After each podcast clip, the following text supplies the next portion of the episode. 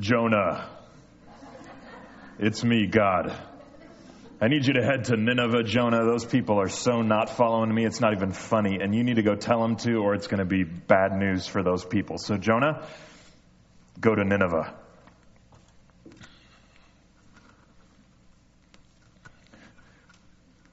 Are you talking to me? you want me to go to Nineveh, God? Because I don't really like Nineveh, God. The people there totally freak me out. And I mean, like, Michael Jackson's from Nineveh, God. It's just. Okay, it's that way. Okay, well, you're the big guy. I'll go. I'll go, really. I'll go. I need a ticket. Next boat out of here. Where's it going? Tarshish? Okay, here we go. It's leaving already? Oh, okay. Uh, Jonah, is it? Yes, it's Jonah. All right, I just need you to sit down inside the boat, crawl down in there. Should be smooth sailing the whole way. Okie dokie, thank you. Oh, this is a pretty crummy boat. Almost as crummy as my accent. Oh. Okay.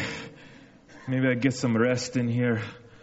At least I'm not going to Nineveh. Anywhere is better than Nineveh. Oh. Oh. Oh my goodness. Can you keep it steady, please? I'm trying to get some sleep down here. Oh my goodness. What is going on? Oh, oh my. This is a crazy storm. That's a big, big wave. Oh, well, we've been praying to our gods. It's not doing anything. So maybe you should try yours. Uh, yeah, probably because you see, I serve the God who made this whole ocean right here and he's pretty ticked off at me right now. So maybe, uh, maybe you chuck me overboard or just wait till I fall off the stage and then uh, uh, everything will be okay for you. And uh, oh no, I can't believe they did it.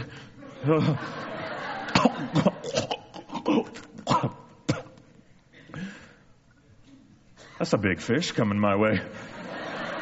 Oh, oh, oh. Oh. Oh. Been swallowed by a fish. Oh, it's a stinky fish too. Oh. Okay. God, please forgive me. I will go to Nineveh. Just get me out of this fish. Whatever you want me to do, I, I will go. I will go. Just, please, God, get me out of here.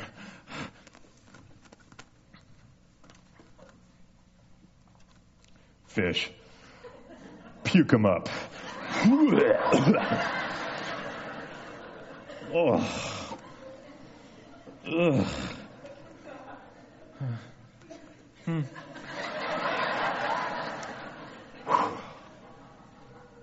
Okay. Nineveh's that way, God? I will go. And he does. Jonah heads off to this city of Nineveh. He stops running away from God and goes the direction that God would have him go. And in so doing, in that moment, he sets up kind of a pattern that I think most of us experience in our life. And it's simply put, it is we run and God pursues. That's what God is all about. I don't know if that's kind of the theme of your life. It has been in seasons in mine where I just seem to run, run, run. Even when I'm doing okay, I still, at the core of who I am, just constantly pulling away from Him. And yet God constantly pursues me. God is constantly offering forgiveness to me and salvation to me and comfort to me and protection to me. Time and time again. For our lives, I think for us to transition out of okay and into epic, for us to really go for an epic life, I think that God is calling us, like He did with Jonah, to, to step away from not just going, okay, yeah, I've, I've got this salvation, I've got this forgiveness, I've got this love, I've got this friendship, and end there. I really believe for us to live an epic life, God is saying, I have given you this salvation, forgiveness, friendship, healing, that you might take it to other people, but especially people that don't look or act like you. And that's the tough part. God has called us to bring his love and compassion and forgiveness to people that don't look or act like you and I do. And that's what gets Jonah all sideways. We're going to find that Jonah's called to go to Nineveh, but he runs not just because he's scared, but he runs because he doesn't like the people of Nineveh. And I think for us to kind of wrap ourselves around the lesson of Jonah here this morning, um, we just need to grab a hold of this concept that God's heart for people that look and behave differently than we do is absolutely overwhelmingly huge. And for us to be Christ like and godly and to be on board with His heart and His mission, we got to do the same thing. And so, if you got your Bibles this morning, open up to the book of Jonah. It's a little bit more than halfway through your Bible. It's very easy to miss because it's only like 48 verses right after Obadiah, which won't help you because that's like a page. Jonah, right at chapter 1. A little background on the guy Jonah. Jonah was a prophet uh, of Israel. God had used him only one time prior to this story right here. And the time, the one time that Jonah got used before this story here, uh, was to be an instrument of God to proclaim to the Israelites that God's favor and blessings were still on them and were, and were coming. Uh, that's a great job. I would be totally stoked to step out and deliver that message that, hey, God loves you and more blessings are to come. Thus, thus saith the Lord. That, that's sweet. That's a good message. So, second time around, when uh, God gets word that, that uh, Jonah gets word that God wants to use him, I think Jonah is probably like, oh, sweet, cool, another little blessing, favor message. I, I can do that. That's good. And then God says this in verse 1 of chapter 1 The word of the Lord came to Jonah, son of Amittai Go to the great city of Nineveh and preach against it, because its wickedness has come up before me. And when he heard that name, Nineveh, I am pretty sure that his stomach began to turn and his mind began to race and his knees began to knock. I'm pretty sure he was like, oh, no, no way. You're calling me to go to Nineveh? Well, why was that such a big deal? Nineveh was not even a city of Israel. And so, first off, now God's calling Jonah to go to a nation that isn't his own and, and a people that are not his own. They are, they're not Jewish people. God is calling him to go to a Gentile people that are way far east and kind of north of Israel in what is now present day Iraq. That's where Nineveh sat. Nineveh, by ancient historians' accounts, was the biggest city um, in existence at this time period. It was about 500,000 people that lived in the Assyrian Empire's capital here was, was Nineveh. But this place had a hideous reputation. Uh, the prophet Nahum, you can read about Nineveh and find out all the hideous things that were going on in Nineveh, uh, and, and certainly why God calls Jonah to go stand up against this wickedness. This city was awful. The pride of this city was just overwhelmingly huge. Very prideful people um, in, within this city, uh, but very violent as well. It was so violent in Nineveh. The murder rate was so high that, that as you would walk down the streets, History recorded that you literally had to step over dead bodies on the sidewalk because murders happened so frequently and often that they didn't have time to go collect these bodies. They were so brutal to their enemies that when they would go in and rout a specific group of people, they would take the babies of their enemies and come back and smash the babies' heads open on rocks, just as another way of, of getting back at their enemies. They would then go and rape the women and turn them into sex slaves. This was a dark society. This was a hideous group of people. This was a very sinful group. This wasn't just, oh, they're just not like you or me. I mean, these people were really far away from God. And so, no wonder Jonah didn't want to go. That would be like um, if you were Jewish and living in New York City during World War II, and God puts a call on your life to go over to Germany and save the Nazis. This would not be something that most of us would rush off to. So give Jonah just a little bit of credit here. He did not like these people. And so, because of that, he's going to go a different direction. And a lot of us kind of do the same thing. We see people that look differently than us, whether it's because of a race issue or a socioeconomic issue or a disability issue, or they're in our same socioeconomic class, but they're pierced and tattooed in such a way that make you not want to talk to them, or dressed in such a way, or their lifestyle is such a way that at just first impulse, we just go, wow, you're really not like me, and I'm not sure I'm on board with you. And yet, God is a God who has compassion and mercy and desires friendship and healing and salvation for every single person who is breathing on this planet today. So, Jonah, though, can't get his head around it. Verse 3 Jonah ran away from the Lord and headed for Tarshish. Okay, just a quick note on Tarshish. Israel's in the middle, and then Nineveh was way off to the east, way off to the east. Tarshish was about as far west as you could go. In fact, in their known geography, on their known maps, Tarshish was thought to be the end of the earth. It was the south of Spain. And so Jonah's like, I'm not just going to run away. I'm going to go the opposite direction. As far away from those people and God's call that I can get, that's where I'm, I'm headed. And so he goes down to Joppa, gets on this boat headed for Tarshish. And as he heads out, he went down to Joppa where he found a ship bound for that port. After paying the fare, he went aboard and sailed for Tarshish to flee from the Lord. Then the Lord sent a great wind on the sea and such a violent storm arose that the ship threatened to break up. All the sailors were afraid, and each cried out to his own God, and they threw the cargo into the sea to lighten the ship. But Jonah had gone below deck, where he lay down and fell into a deep sleep. It's an interesting picture of when someone is running from God. A godly person running from God, it's like being asleep. And I'm so thankful that Cornerstone is not that place, but the church, capital C, in America especially, is really just become a sleeping giant.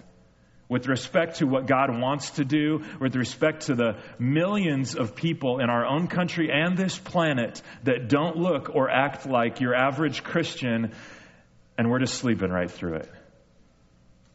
And it's not, not a good position for anyone to be in. The storm arises, it's going crazy, and all the people on board the boat are freaking out. They're trying their own little methods, trying to connect with their fake God, going, man, maybe this will work or that'll work, and nothing's working. So then the captain goes to Jonah. Captain went to him and said, How can you sleep? Get up and call on your God. Maybe he will take notice of us and we will not perish. Huh. Even this guy's like, what, are you thinking? Are, are you stupid or something? Wake up and do something about this because we're, we're pretty freaked out. And, and he goes, Yeah, actually, this probably is my fault because I, I serve this God that made this huge ocean right here. He's in control of the whole deal. The ones you've been praying to, they're nothing. They're like a little block of wood carved out of something. So that's horrible to be you in this moment. But. Um, I, I just like I have got this God and, and I actually work for him. Uh, I'm a prophet. And so, yeah, unfortunately, that's your bad here in this situation because I'm running from him, which is funny because look, when he tells them this, look at verse 10. This terrified them and they asked, What have you done? They knew he was running away from the Lord because he had already told them so. How did that go? Did you get on? Hey, I'm Jonah. Nice to meet you. I'm running from the Lord. That's cool. Oh, sweet. Come on. Come on board. So the sea was getting rougher and rougher. So they asked him, What should we do to you to make the sea calm down for us? And now, verse 12 is crucial. Underline this, memorize this. This is the hinge point of Jonah's whole heart in this story and so crucial for us. Jonah's reaction here Jonah says, Pick me up and throw me into the sea, and it will become calm. Catch this. I know that it is my fault that this great storm has come upon you. I know that it's my fault that this storm has come upon you. And in this defining moment in the heart and the life of Jonah, he owns his own sin. He owns his own need he doesn't start making excuses or blaming other situations or people. Well, it's my circumstances. Oh, it's your guys' fault for not knowing how to sail around this storm. It's not God's fault. It just Jonah going, okay, this is me. This is my fault. I'm going to own my sin. I'm going to own me running from God. I'm going to own that this is my problem. You guys, in that moment, I believe that Jonah saw just a little bit of himself in the people that God had asked him to go save. I think in this moment, God allowed a brokenness and a humility in Jonah where he was able to see the common things that he had with the Ninevites instead of just all these differences. I think Jonah was able to see, wow, I, I, work for you, God, but I'm still one of these guys that is running so far away from you. I thought that's really just what these Ninevites were doing, but I see it even in me.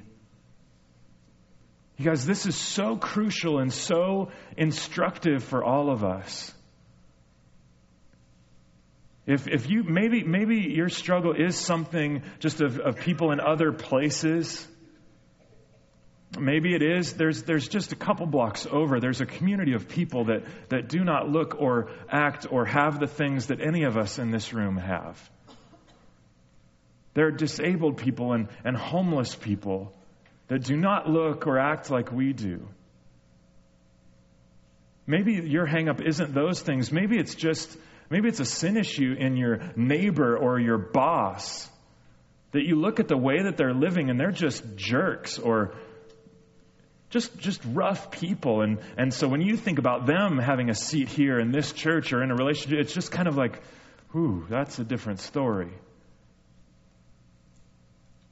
But until you and I can start to see the similarities that we share that at the core of all of us human beings we share this broken sinful nature that is constantly wanting to run from God.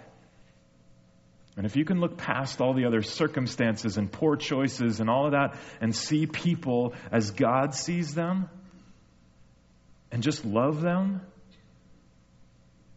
build that relationship with them even when they don't look like or act like you or I do, I think that's huge. But until we get that there's a core similarity somewhere down deep, I think it's going to be hard for us to really wrap around how Jonah is able to pull out of this situation.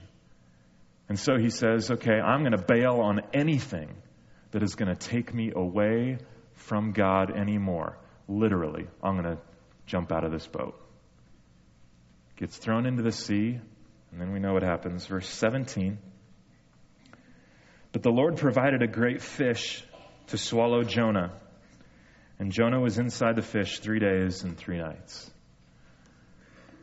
There are some people that say, okay, was this really true? A lot of people that go, this was just a, an allegory or a metaphor. Uh, this didn't really take place. This isn't historic. This is just kind of a fanciful story that we're supposed to pull some lessons out of. Okay? Right off the bat, you guys, that's not true. This is meant to be historical, and it actually happened.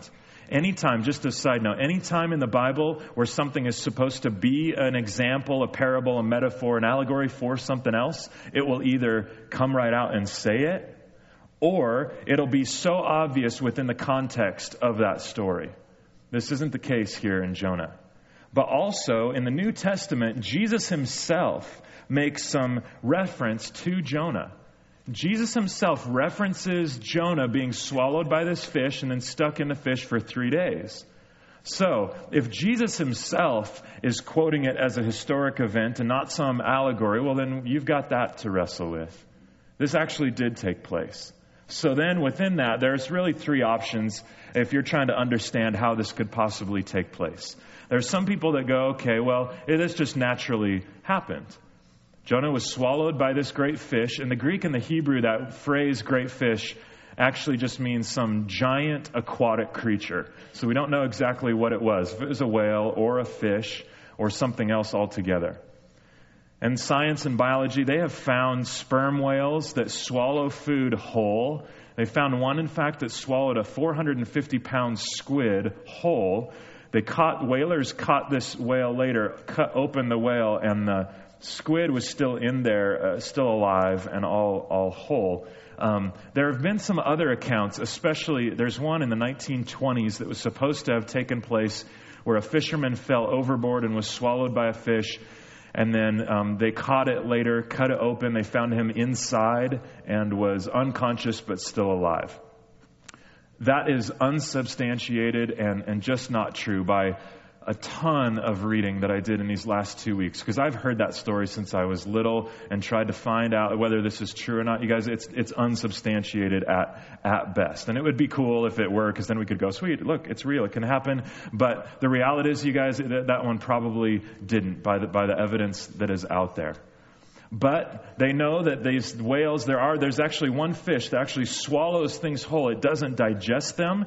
It swallows it whole and then gets its nutrients, whatever it needs, just off the body of the person and then regurgitates its food like three or four days later. Maybe that was what swallowed Jonah. Um, biologists also know that inside the stomach of a whale, there's usually air in there. And so maybe Jonah could have survived for a short while in there. Um, this reference to three days and three nights uh, is actually that's just kind of a general time frame that could have been just three days, not necessarily three nights as well. It could have been as little as like 48. Um, 50 hours of time. Um, so it just kind of varies there. I don't know. Maybe Jonah was hanging out in the belly of the whale, a little bit of air in there, and you know he sees fish swimming by, and Pinocchio and Jiminy are in there, and like, cool, sweet. I got a little movie idea. I'm going to jot down, and uh, I don't know. But can you imagine how disgusting that, that would be? Uh, just to be stuck right in slime and seaweed and just, ugh, that's so gross. Um, but more likely um, is that it was just a miracle. That God really just performed a miracle. He provided such a fish that would be able to swallow Jonah whole, preserve him inside. And there's some miracle just in the preservation of Jonah in that moment. But then there's other people that go, well, maybe there's a third option, and that is that Jonah was swallowed by this fish and died inside the belly of the whale, couldn't survive in there, but then was resurrected, brought back to life somewhere near the end, right before the fish vomits him up. And a lot of scholars say that that's a possibility because of the prayer that Jonah prays in Jonah chapter 2. There's a reference where Jonah thanks God for saving him from the depths of, and then there's this word that in our in Hebrew is Sheol, which is one of the words where we get hell from. And so they think, well, maybe he actually did die and, and was brought back to life. Um, whatever it is, though, this is a historic account, a ridiculous, crazy, epic event where God was diving in to get somebody's attention. Bigger than that, I believe that this fish wasn't just used to get Jonah's attention. I believe that this fish was an instrument of God's compassion and forgiveness and protection and salvation. Because Jonah is broken and he says, It's my fault, I'm done running and he jumps overboard. Well, now he's not even in a ship. He's out in the middle of the sea somewhere. And here comes this fish, yes, to get his attention, but I think bigger than that, to prove that God is still about protecting him, still about delivering him, still about giving him a, a, a, mission again that God had called him to. And that was to go minister and love on a group of people and preach the word to a group of people that didn't look or act like him. And in the belly of that fish, Jonah has a pretty amazing moment and realizes his need for God, and the only way that he's going to pull off anything is if God saves him. And so look at the end of chapter 2, go to verse 9. Jonah prays and he says, But I, with a song of thanksgiving, will sacrifice to you. What I have vowed, I will make good. And this is key salvation comes from the Lord. In a little foreshadowing right here, I think he sees a little bit of himself in the Ninevites. And the salvation he has just experienced, he knows is going to be extended to these people that he doesn't like. And yet now he's like, what's the point of me running? I can't run. And so he goes. And the Lord commanded the fish, and it vomited Jonah onto dry land. Chapter 3. and the word of the Lord came to Jonah a second time Go to the great city of Nineveh and proclaim it the message I give you. And so he heads out. Jonah obeyed the word of the Lord and went to Nineveh. Now, can you imagine? This city of Nineveh was about eight miles across, but even greater if you counted the whole metropolitan area. For him, it's going to take three days of cruising around. So it would be like not just hitting Phoenix, but hitting all the way out to Chandler and all the way around, uh, hitting all these people. And history records that this is the largest conversion or salvation experience to a group of people in all of history. Hundreds of thousands of men, women, and children are spared in this moment because of Jonah's obedience and God's love and heart and forgiveness. Look at verse 10. When God saw what they did and how they turned from their evil ways, he had compassion and did not bring upon them the destruction he had threatened. Because that's what God's into and all about. But look at Jonah's reaction chapter 4. But Jonah was greatly displeased and became angry. He prayed to the Lord, Oh Lord, is this not what I said when I was still at home? That is why I was so quick to flee to Tarshish. I knew that you are a gracious and compassionate God, slow to anger and abounding in love, a God who relents from sending calamity. Now, O Lord, take away my life, for it's better for me to die than to live. But the Lord replied, Have you any right to be angry? And Jonah already slips back into his old mindset and his old life and starts running again, just in a different way. This is, this is so like us. I mean, we just get it and then we're on fire and then we bail in again. But God is really desiring for us to impact the people around us that don't look like us and don't act like us. And so, whether it is someone with a disability or someone that doesn't look the same as you, or just that neighbor or that boss that you just can't stand, the God of the universe is all about slow to anger. He's all about forgiveness. He's all about compassion. He sees that which is common in all of us and wants to wrestle through with that with us. He sees us for what we really are and what we really can be. And I think He's calling you and I to be His hands and His feet to people that don't look or don't act like us. Because if we're not going to express who Jesus is to these people, then how will they ever know? In fact, look at 2 Peter, and then we're done. Right near the end of your Bible, 2 Peter, ironically, is after 1 Peter. Go to chapter 3.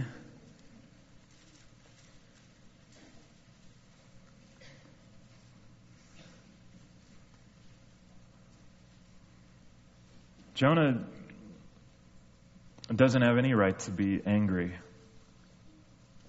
and yet probably made him uncomfortable to see these people that he just didn't like get in in the same thing that he had with God. Sometimes I think about that for us here. I mean, can you imagine, like, if this place, uh, it, it, was really packed full of people that in no way, shape, or form were like you and I, whether by looks or, or action. I mean, lifestyles that would just make us sick and, and, um, maybe economic status that would do the same. I, I was um, speaking at my church, uh, old church, a couple of years ago, and in the middle of the, the message, the back doors opened up, and in walked this homeless guy. right in the middle of my message and, and sat down in the front row. And, and it was obvious to everyone. I mean, he just kind of barged right in and sat down. And he smelled bad enough for me to smell him from up front, and I could see the reaction of the people in the rows around him, could smell him. And then uh, uh, he's sitting there about halfway through the, the message. Um, he interrupts me. Can you imagine that? He interrupted me in the middle of the message. He just raised his hand and he said, um, Could I have a drink of water? I'm like, Yeah, sure you can. We right in the back there, and I saw some leaders. I said, "Hey, could we get him some water?" And he goes, "No, no, no. I want you to go get it for me." "Okay." I was like, "I better get him water, or he's going to stab me or something." This is freaking me out. I wish I could say, you know, my heart's in the right place, but I was like, "Wow, this is kind of scaring me right now." And so, yeah, how much water do you want? The big bottle, or do you like Evian? Is that cool with you, or what temperature would you like it, sir? We'll get that right for you went over and got him water and brought it back and just said, Here you go. And he went, Thanks. And then he just sat there for the remainder of the message, just chugging the water and totally content. And after the thing was over, he came up and he said, Hey, um, thanks for doing that. It's like, I just wanted to see if this was the kind of church and you were the kind of people that would stop in the middle of what you're doing to go get me some water, especially somebody like me. You know what? Jesus himself said that he was living water. And that just diving into him would quench a thirst in you that no one or no thing ever could. And shouldn't this be a place where anybody, even if they don't look or act like us, could come in and receive the life quenching water of Jesus through you and through me? I mean, even if it's messy and really uncomfortable, any of you on board in here to go for the messy, uncomfortable, unsafe, like we're going to get a little bit crazy in here sort of sort of existence? Anyway, okay, we got one. Thank you very much. Cool. Two, three, four. All right, we can work with you. The rest of you, we'll get you some water and you'll get on board here in just a little while, we're sure. But you guys, this is so cool. It's so exciting. And when, when we start to do that, I think we really move into an epic life. Because our heart joins with God's heart. Our mission joins with God's mission. And His heart and mission have always been for these broken, weak, messed up, hurting, sinful, running away sorts of people. And for us to be on board with Him, we got to get on board with that mission. And once we do, it'll speed things up for when He comes back. Check this out 2 Peter 3, verse 8. But do not forget this one thing, dear friends. With the day, Lord, a day is like a thousand years, and a thousand years are like a day. The Lord is not slow in keeping his promise, as some understand slowness. He is patient with you, not wanting anyone to perish, but everyone to come to repentance. God's desire is every human being, regardless of race, disability, religion, sinfulness, lifestyle, comes to a relationship with Him, turns from whatever it is is going on in their life if it's sinful and embraces Him, and finds friendship and community with Him. But the day of the Lord will come like a thief. The heavens will disappear with the roar, the elements will be destroyed by fire, and the earth and everything in it will be laid bare. There's coming a time, Jesus is coming back for his people. As soon as everybody's heard, he's, he's coming back. And so, verse 11, since everything will be destroyed in this way, what kind of people ought you to be? Ugh, that's a good question. If this is the reality, if God's call is for the people that are broken and need Him, even those that look and act differently than you and I, if there's a moment coming where He's coming back for His people, and this is the condition of life right now, then what should we be doing? How should we be living? It says right here, you ought to live holy and godly lives as you look forward to the day of God and speed its coming. In other words, when we start to extend the love of God, we get on board with not just witnessing, but being a witness in your workplace, in the communities that are not too far from here, that look nothing like us, in all the parts of the world and people start to hear about this God, we speed up the process for us getting to go home. And I'm all ready for that. But what if we made this home a little bit like that home a little bit sooner?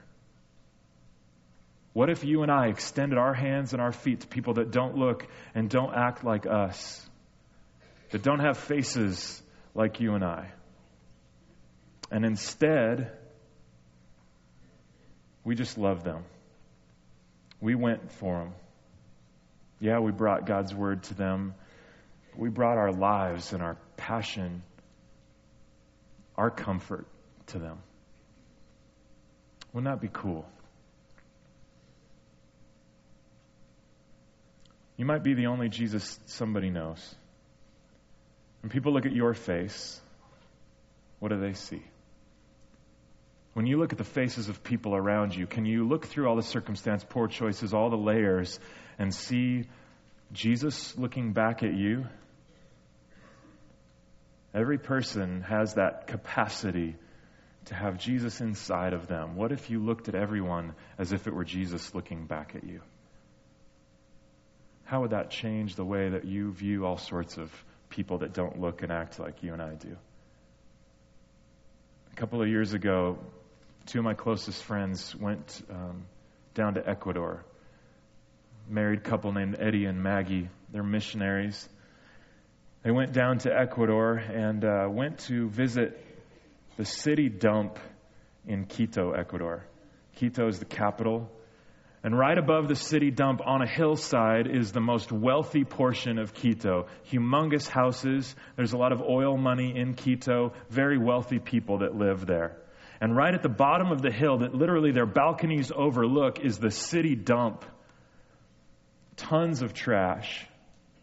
But Eddie and Maggie went to that dump that day because there are hundreds of people that live in the city dump there in Quito.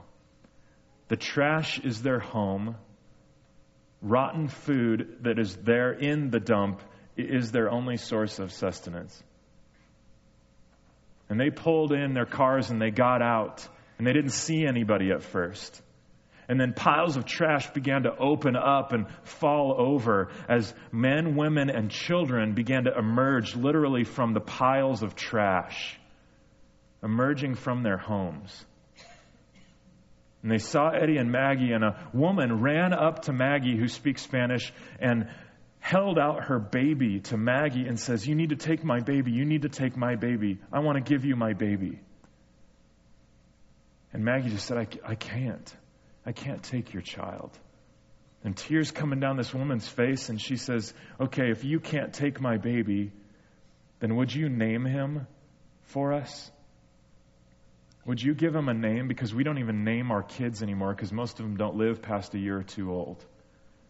Would you name our son? And Maggie, thinking of her husband, said, Sure. Call him Eddie. And now, in another part of the globe, my friend Eddie has a little boy who lives in a dump who is named after him. How much more connected do you think Eddie is in heart and spirit and prayer and resource to those people? Because he gets that common connection. We need that same connection with every single person around us, whether they look or act like us or not. And the people around us need a lot more than your name or my name. The people out there that don't look or act like us need the name of Jesus. And they need the love of Jesus. And they need the compassion of Jesus. And perhaps God is using you to be an instrument of his salvation and comfort and relationship. To bring that to those people. So the next time that you see those faces that are maybe different or act differently than you, what will you do? Let's pray.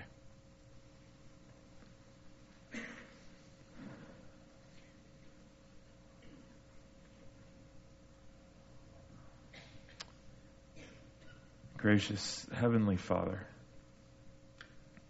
thank you that you're patient. Thank you that when we run, you pursue.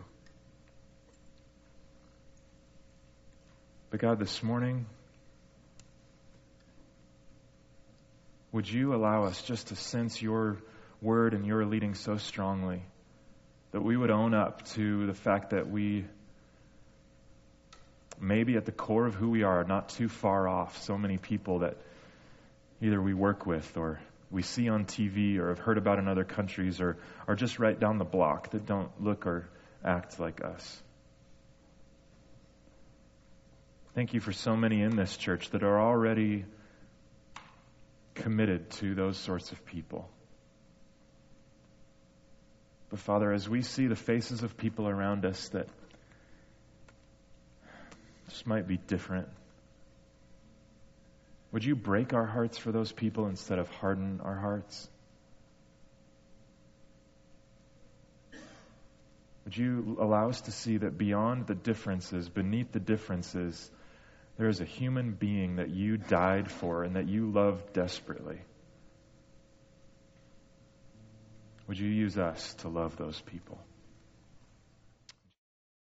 There's a lot of faces out there that need to see Jesus in, in your face.